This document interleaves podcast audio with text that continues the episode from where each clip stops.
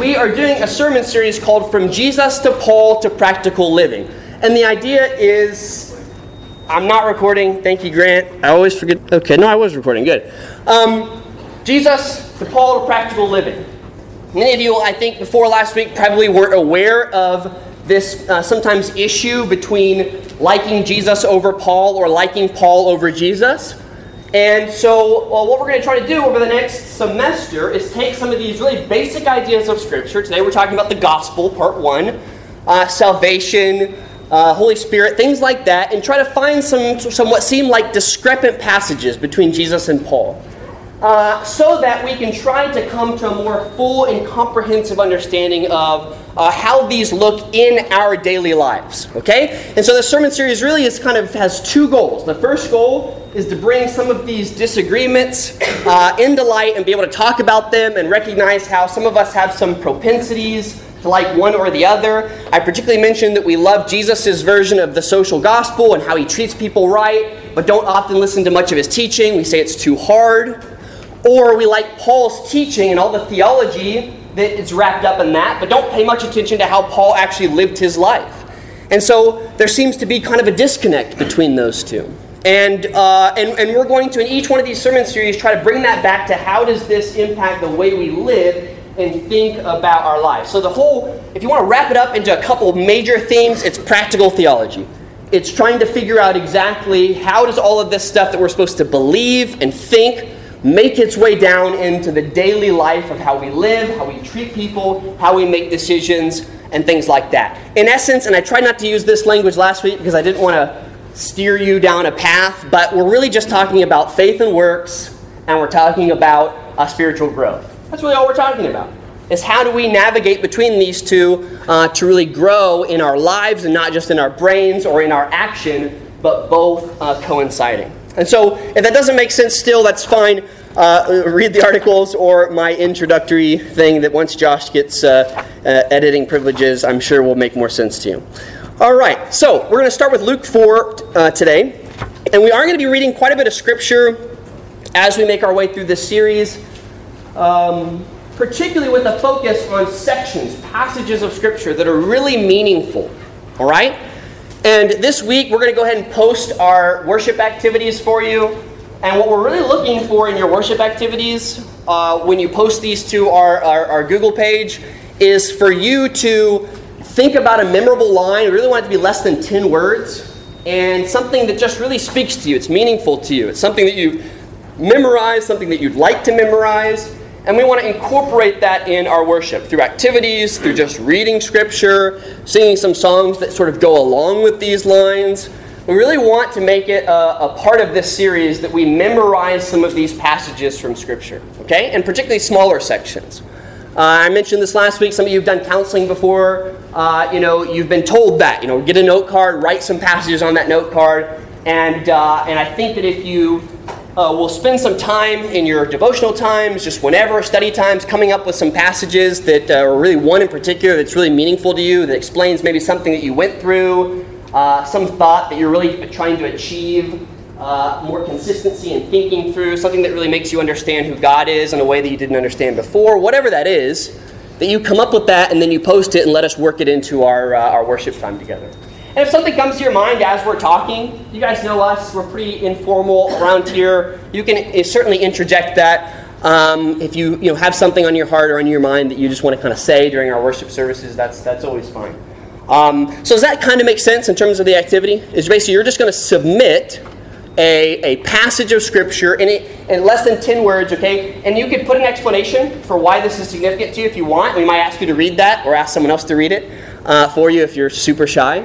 Um, but uh, that's really kind of our goal, uh, is to sort of think through these things. And we'll try to attach them to each of the, uh, the sermon series that we're preaching, uh, uh, each of the themes or, or specific topics each Sunday.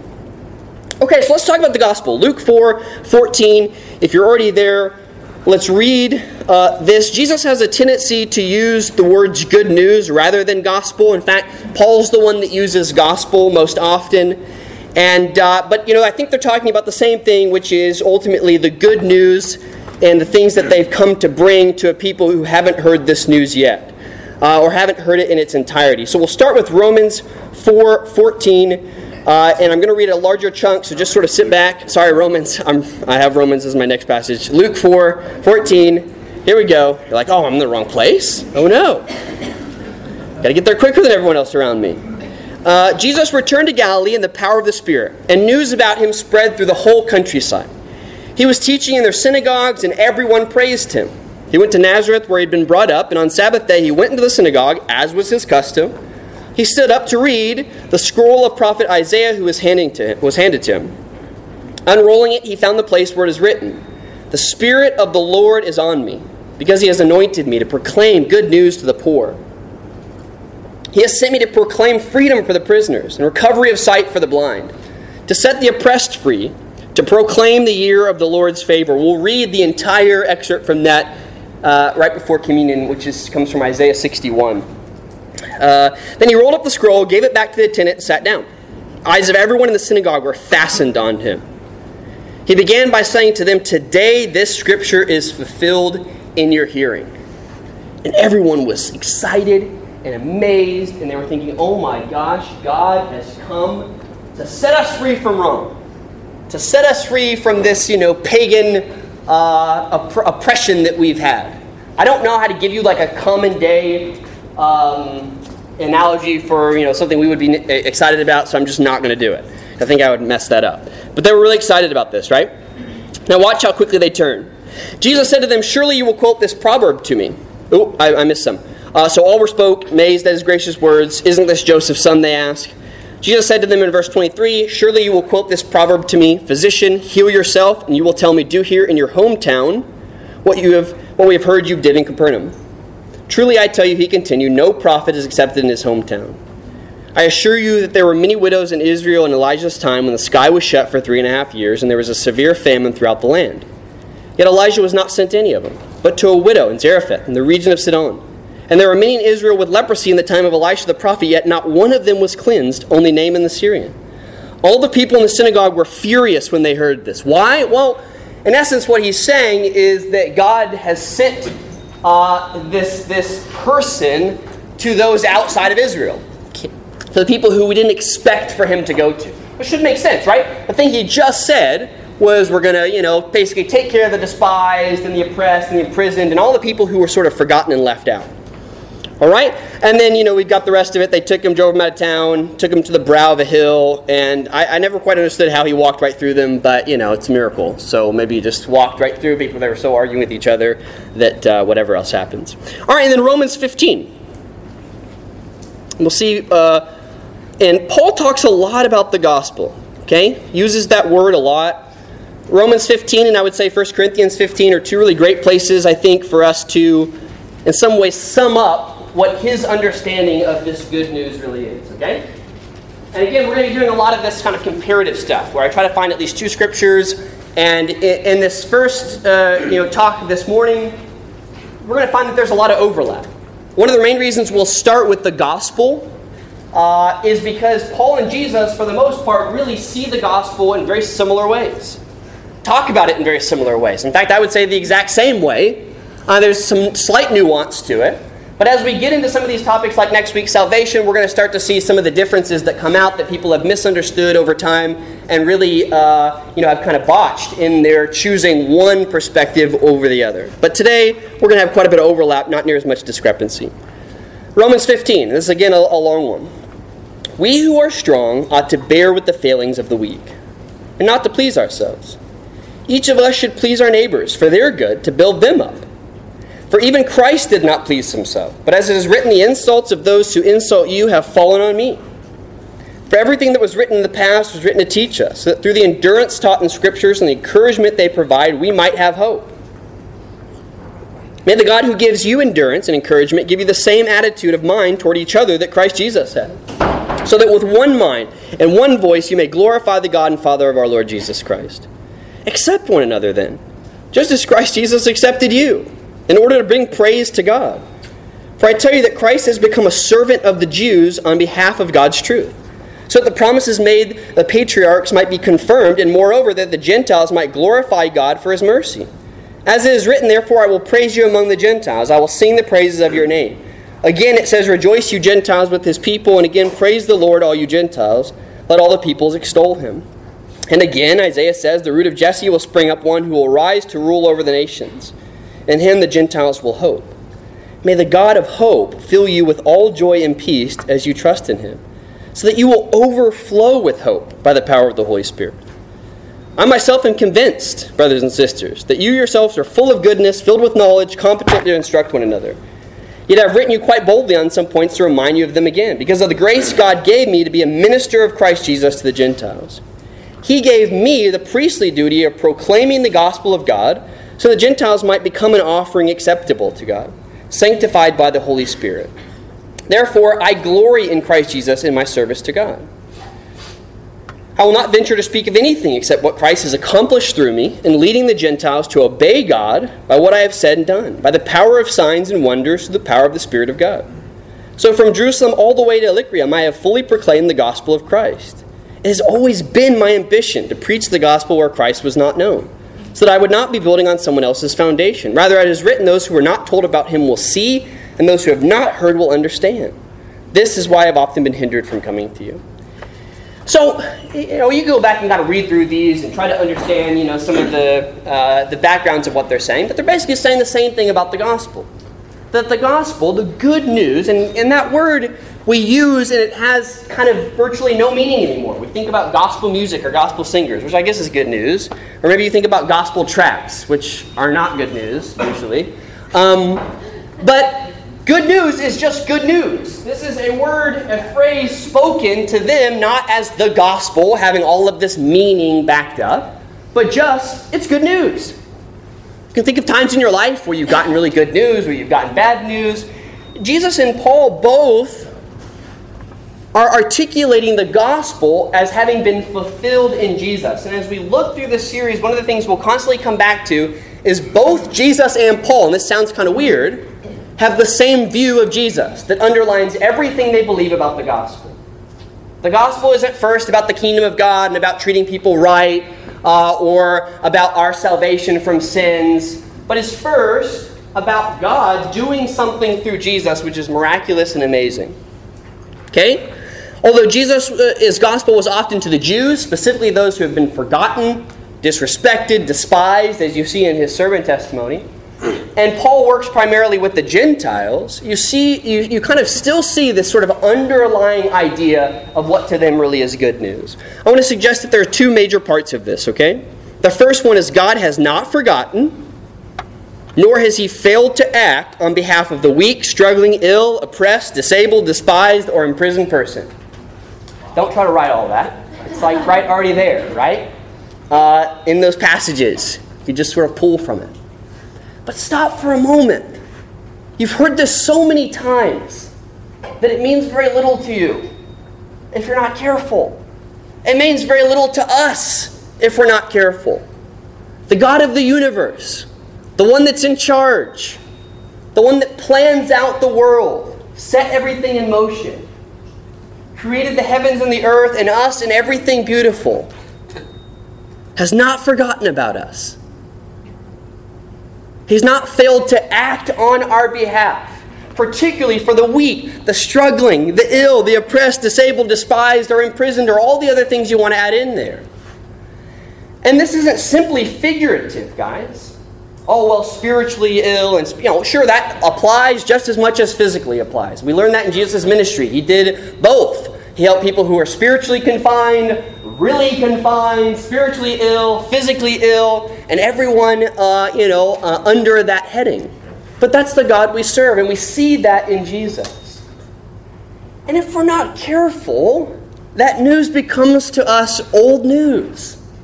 We need something new. We need something better. We need something different. And I, I understand different and it being explained in a different way, and I think that is absolutely great we need to be able to proclaim the gospel in a million different ways to a million different people so that it's always understandable in their language. But for those of us who are Christian or uh, just becoming a Christian, that is never old news. That is always the best news for us. But it goes on. God will continue that work, that very work that He started about not forgetting people about helping out those people, particularly who need it, which is every one of us if we're honest. Not just some specific group of people who really need it. He's going to continue that work through us as the Holy Spirit teaches us how to live like Jesus. And as He develops us, as Paul would say, into a hopeful, joyful, peaceful people. Somehow God is going to take His work, do it through us. And it's not going to be easy or fun all the time, as both Jesus experiences immediately when He announces it and almost gets thrown off a cliff or Paul says about his imprisonments and his challenges, but he's going to do that through us as he builds us into a people that's hopeful, peaceful, and joyful. Not a people that's sad, negative, and really understand how the world really works. But a people that, is, that are hopeful, joyful, and peaceful. Amen. I mean, that's the essence of the gospel. Those two things in my mind are the essence of what God is doing. We have a God that does those things, which is really, really, really great. Now, this will come across as very vague and as like either in the past or in the future if we're not constantly mindful of the gospel in our lives which should, as a Christian, form the center of who we are, how we think about ourselves, and how we think about the world.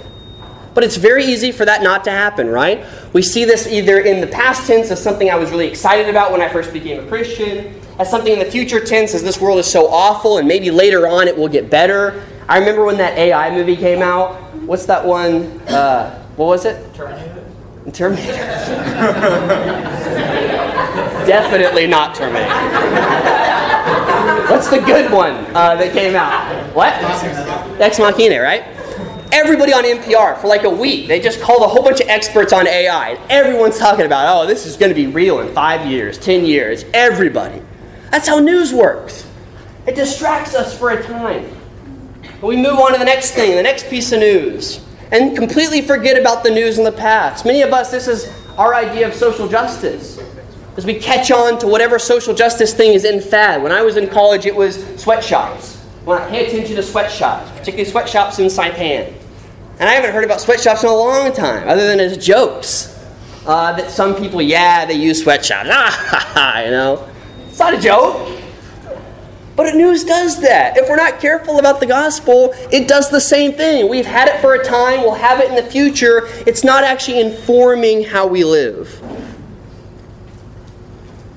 But, but that's just the sort of day and age we're in. We sort of live from one news cycle to the next, talking about what's new in the news, and then completely forgetting that it happened until something else comes up.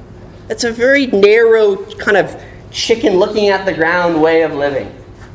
On our way up to Arkansas, we saw the coolest chicken farm where every chicken had its own house. I'm not kidding you. It was the weirdest chicken farm I've ever seen. Literally, and you can ask Chelsea, there were hundreds of chickens, and each one was individually outside of its little uh, plastic container house. I, I don't even understand how that works. I thought chickens tra- traveled in packs, but it's like the modern Christian version of heaven. Everyone has their own little mansion, just sitting there. They don't have to interact with any other chickens, thankfully. Um, but guys, we got to pin this up in our minds. I have this Facebook page, not web page, Facebook page, where there are like the rules. It's like a buy sell group where like no one is ever selling anything reasonably good or valuable, but whatever. Um, and they have the rules pinned up at the top of this page, right? We have got to figure out ways of pinning up the gospel good news in our life. Top of the page. All right? Stupid analogy? Yes. Important for us to do? Yes. Because if not, the most recent thing on our news feed becomes the things we're, we're interested in. It becomes the thing that's governing how we live and make decisions. Bad news, good news, what news, doesn't matter. If the gospel isn't pinned there at the top, the most recent news is really what dictates how we live. That's not living in accordance with the gospel. That's living in accordance with just who we are as people. You know, fascinated with one thing to the next, one shiny object to another shiny object. But in the gospel, we have something pinned there that no matter what's happening in our most recent news feed thing, we've always can go back to look at it. And thankfully, like unlike my terrible Flower Mound buy sell trade page, things are actually valuable that are popping up, and it isn't just a bunch of rules about how you should act in this group. What's pinned up are those two things. God has not forgotten about those, is continually at work through Jesus and through us in the Holy Spirit. And they're just there. There they are, pinned. We've got to remember them. We've got to know them. It's what Paul says in 1 Corinthians 15 when he's saying standing firm. We have to stand on this, this gospel that we learned, and we have to stay firm to it. And that requires daily reminding, sure, but it requires uh, a, a commitment to allowing that news to really trump all other news that comes in our life. To be able to see the gospel, to see that news as being the primary filter and lens we see all other news in.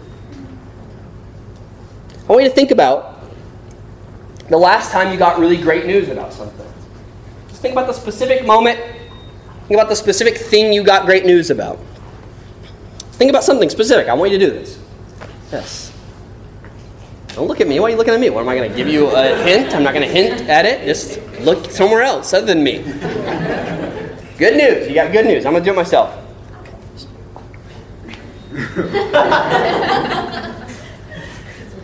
I'm getting a niece. That was good news. You're getting what? A niece. Why are you sharing it?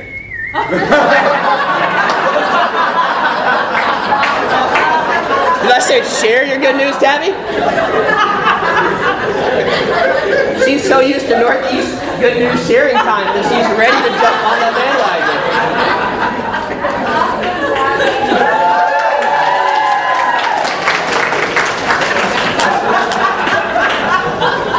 Oh, great.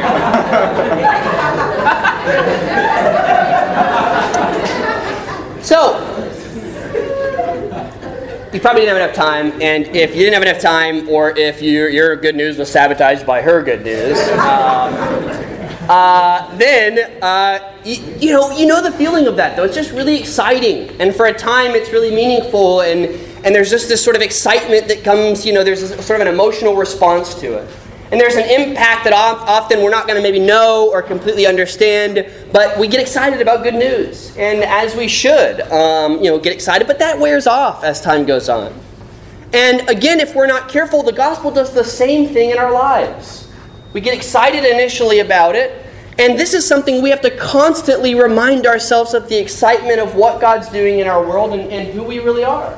It is something that we have to be diligent about on a daily basis, we have to be reminding ourselves. This is what quiet times do for some people, but for other people, it's just being aware of these truths, particularly in spite of the good or bad news that comes our way.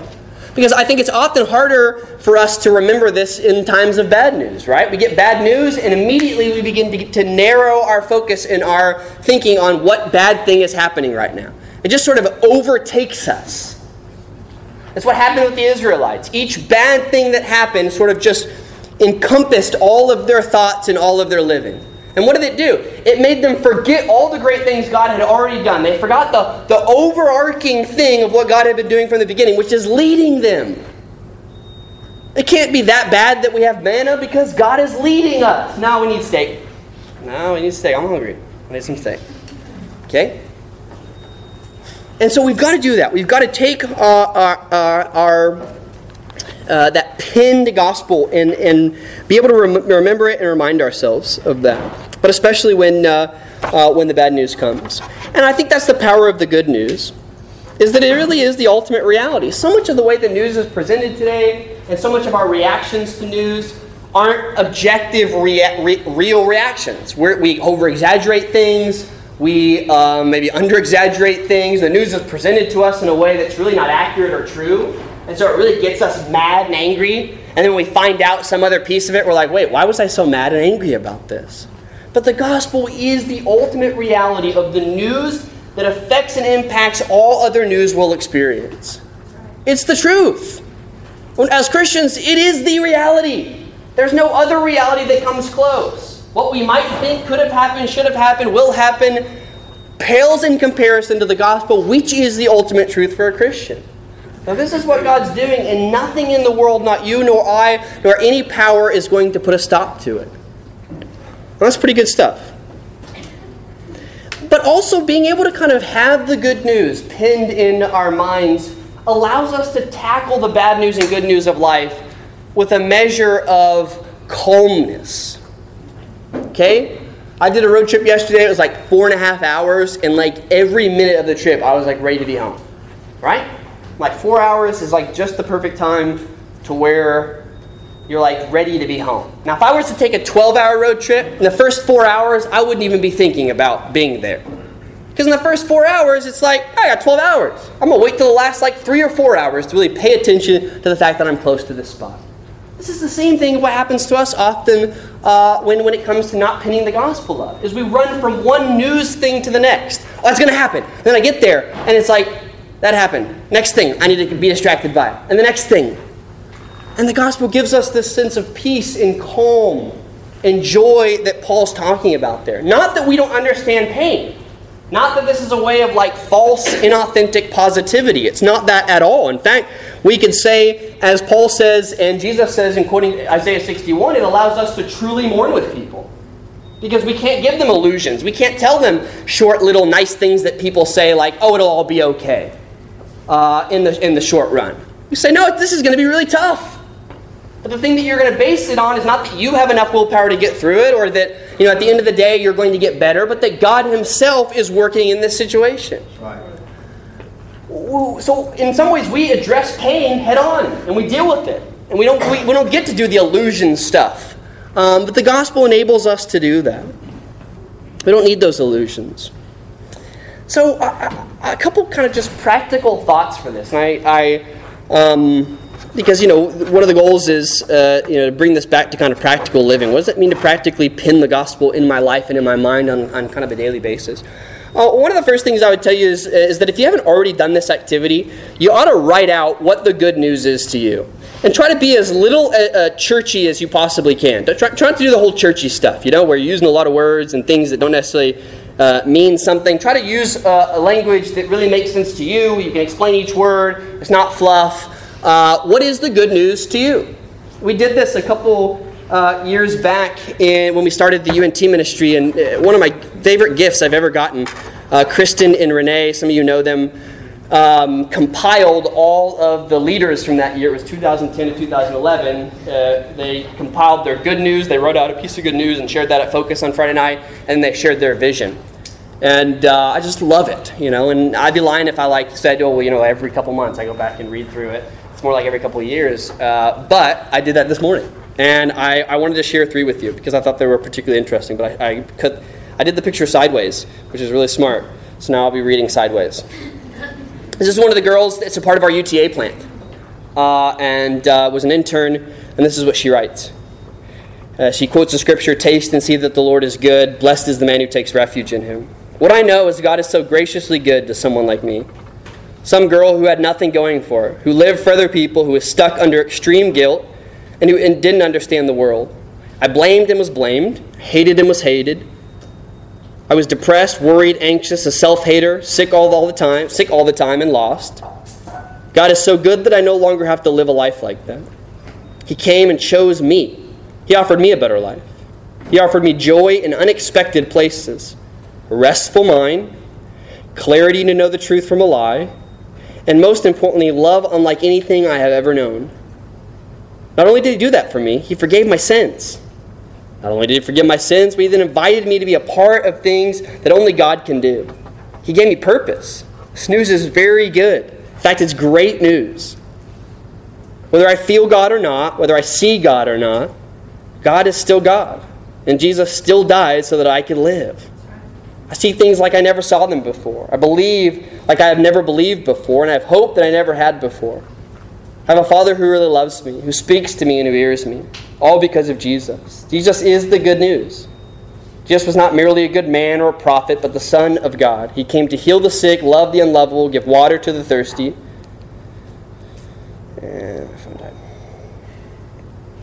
And food to the hungry to challenge, to listen, to stand up for, and most importantly, to love, to show people the full extent of his love, even, in hopes that he, uh, we would believe. He not only died, but defeated death and rose again. He is the ultimate example and the ultimate love. Jesus is the good news. I have a couple of these. I don't know how many I want to read. How many of you guys want me to read? You want me to read another one? Yeah. Yeah, of course you do. If you say no, you're like a bad person, right? this is someone in our midst today. I don't want to out anyone. I didn't ask anyone if I could read theirs. So. Good. Oh, you got to turn it upside down. That works, apparently. Good news of Jesus blows my mind. Roots draw from the deep, deep love of a God for his creation. God gave up a son knowing that he would be condemned, and would have to be fully separated, and all for our sake.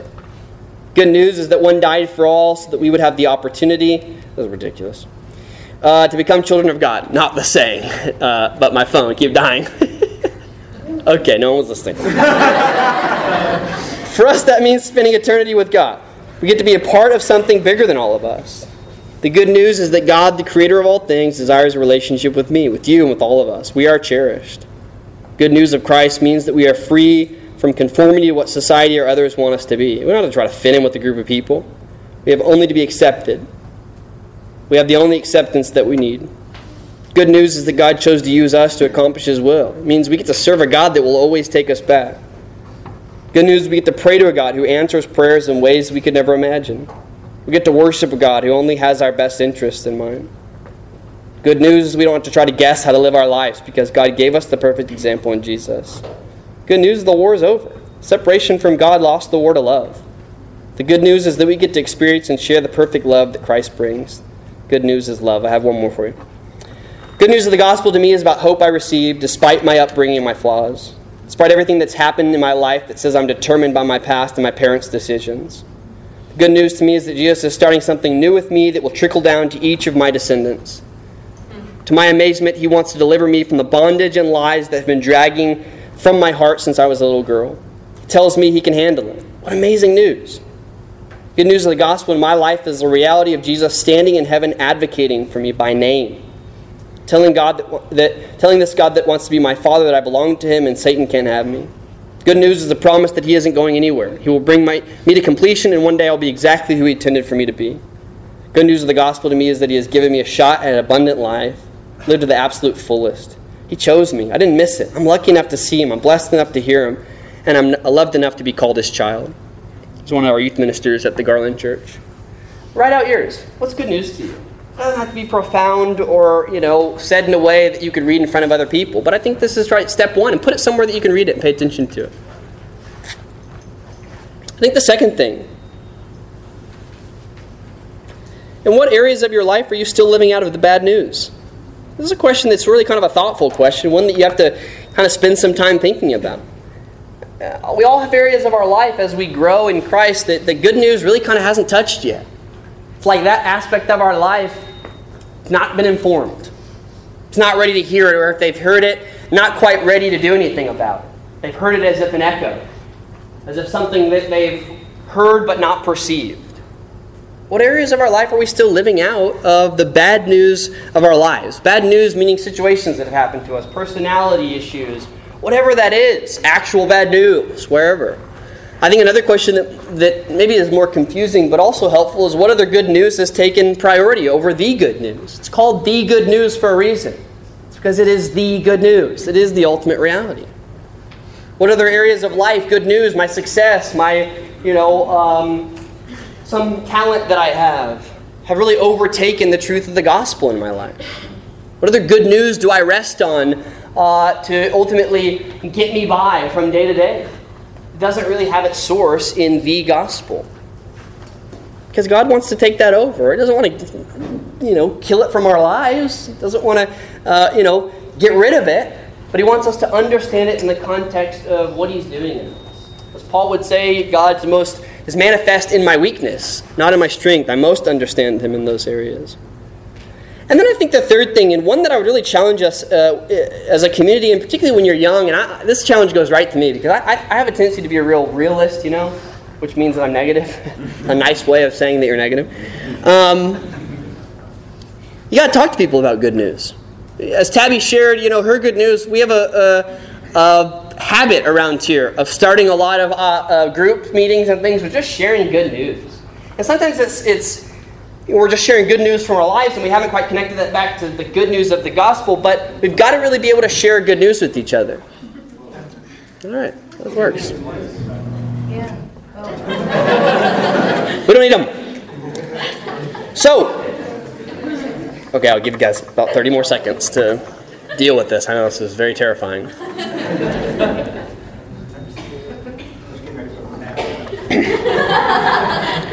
so, Talk to people about the good news, especially in ways that impact them. Guys, I think some of us, we really share good things that are happening in our lives, but we don't necessarily very good at sharing the gospel with people as we interact with them. Being able to really renew people's understanding of what the gospel says and how it speaks into any kind of news they have in their lives, good or bad. And I'm not talking about cliche, inauthentic positivity stuff here. Okay? I'm not talking about the stuff where God's got it. You know, I mean, okay, maybe that works between you and someone else. When you tell me God's got it, I'm like, what does that mean? Like, I'm talking about trying to explain in words what the gospel really means. Not ignoring people, not quick fixes, but really being able to, to make the gospel real in people's lives, particularly when they've gotten bad news. To be able to share with them and talk with them and, and let that reach into that world. And so, on the one hand, we have to kind of avoid the fake authenticity that comes from uh, a religiosity that a lot of Christians use, you know, when they're trying to kind of tell people, hey, I don't really care, I don't want to talk about this anymore, so I'll just say, God's got it. not say that's what you're doing, okay. I'm, I'm sorry, I'm not saying that. But we've also got to be uh, really uh, careful that we're not doing that faithless negativity stuff, because when we're young, that's really okay. You know, oh yeah, everything's just terrible, and, you know, we just got to really understand that this is so bad and it's somehow okay. We let people off the hook when it comes to their faithless negativity. That's not okay either. Well, the gospel tells us that things aren't going to end negative. Sorry, it's not going to work like that. And while we might be in the situation where we're feeling those thoughts and those thinking, we need someone along to uh, come along and really share the gospel with us. So those are three ways that I uh, know, kind of thought about making this a little bit more uh, practical. Do you have any things uh, you just sort of that you want to add in terms of as we do these sermon series? I'd love for you guys to be thinking through these. And even if it's one from the week before, not that last week we had anything that we talked about really practical because that was just more introduction. But as you kind of think and begin to implement some of these things in your life, um, you know, I'd love to just hear some feedback from you. So if you have anything, you can always post on our Facebook page. Or if you have something uh, in your mind now that uh, is sort of in response that's great too. If you want to share, just kind of interrupt me. I won't do the whole awkward, you know, waiting for people to share kind of thing. But if you've got one, uh, post it. And again, the idea is how, how do we practically pin the gospel up uh, in, in our minds so that it kind of surpasses all of this good news, bad news stuff that we, uh, that we have uh, from day to day. I want to read to you Isaiah 61 as we go into communion. And if you're new here, we take communion in a really ruckus way. Uh, we just um, go and uh, there'll be three people around. You'll take the bread, dip it in the uh, the juice. But we're really loud around here, so it's just kind of a family time for us, and it's really chaotic because we're way too big for this room now.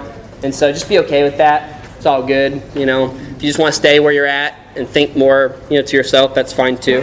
But I want to read you Isaiah 61. I want to really read this over you, and I want you to really think about this. This is good news, guys. Really good news. I'm going to read this over you. Pin this somewhere in the back of your minds, okay? The Spirit of the Sovereign Lord is on me, because the Lord has anointed me to proclaim good news to the poor. He has sent me to bind up the brokenhearted, to proclaim freedom for captives, to release from darkness for the prisoners to proclaim the year of the Lord's favor and the day of vengeance of our God, to comfort all who mourn and provide for those who grieve in Zion, to bestow on them a crown of beauty instead of ashes, the oil of joy instead of mourning, and a garment of praise instead of a spirit of despair. They will be called oaks of righteousness, a planting of the Lord for the display of his splendor. They will rebuild the ancient ruins and restore places long devastated. They will renew the ruined cities that have been devastated for generations. Strangers will shepherd your flocks, foreigners will work your fields and vineyards, and you will be called priests of the Lord. You will be named ministers of our God. You will feed on the wealth of nations, and in their riches you will boast. Instead of your shame, you will receive a double portion. And instead of disgrace, you will rejoice in your inheritance. And so you inherit a double portion in your land, and everlasting joy will be yours. For I, the Lord, love justice. Hate robbery and wrongdoing. In my faithfulness, I will reward my people and make an everlasting covenant with them. Their descendants will be known among the nations, their offspring among the peoples. All who see them will acknowledge that they are a people the Lord has blessed. I delight greatly in the Lord. My soul rejoices in my God, for he has clothed me with garments of salvation and arrayed me in a robe of his righteousness. As a bridegroom adorns his uh, head like a priest, and as a bride adorns herself with her jewels. For as the soil makes the sprout come up and a garden causes seed to grow, so the sovereign Lord will make righteousness and praise spring up before all the nations. God, thank you so much for saving us from the repetitive, repetitive cycle of good and bad news, giving us the gospel. Thank you for saving us from the bad news of our failures and sins and pasts and propensities and giving us the good news in Jesus. Just serve you now as we think about um, just the power and um, all the implications of your good news in our lives. Help us not to miss it, day in and day out. No matter what circumstance we find ourselves in, no matter how challenging the road ahead is, we would pin the good news of the Gospels at the forefront of our minds and remember you in all of our days, Lord. We love you. Amen. Thanks for joining us for our sermon podcast. We would love for you to join us on Sunday morning or in one of our small groups during the week. And you can get more information about that at dentonnorthchurch.com.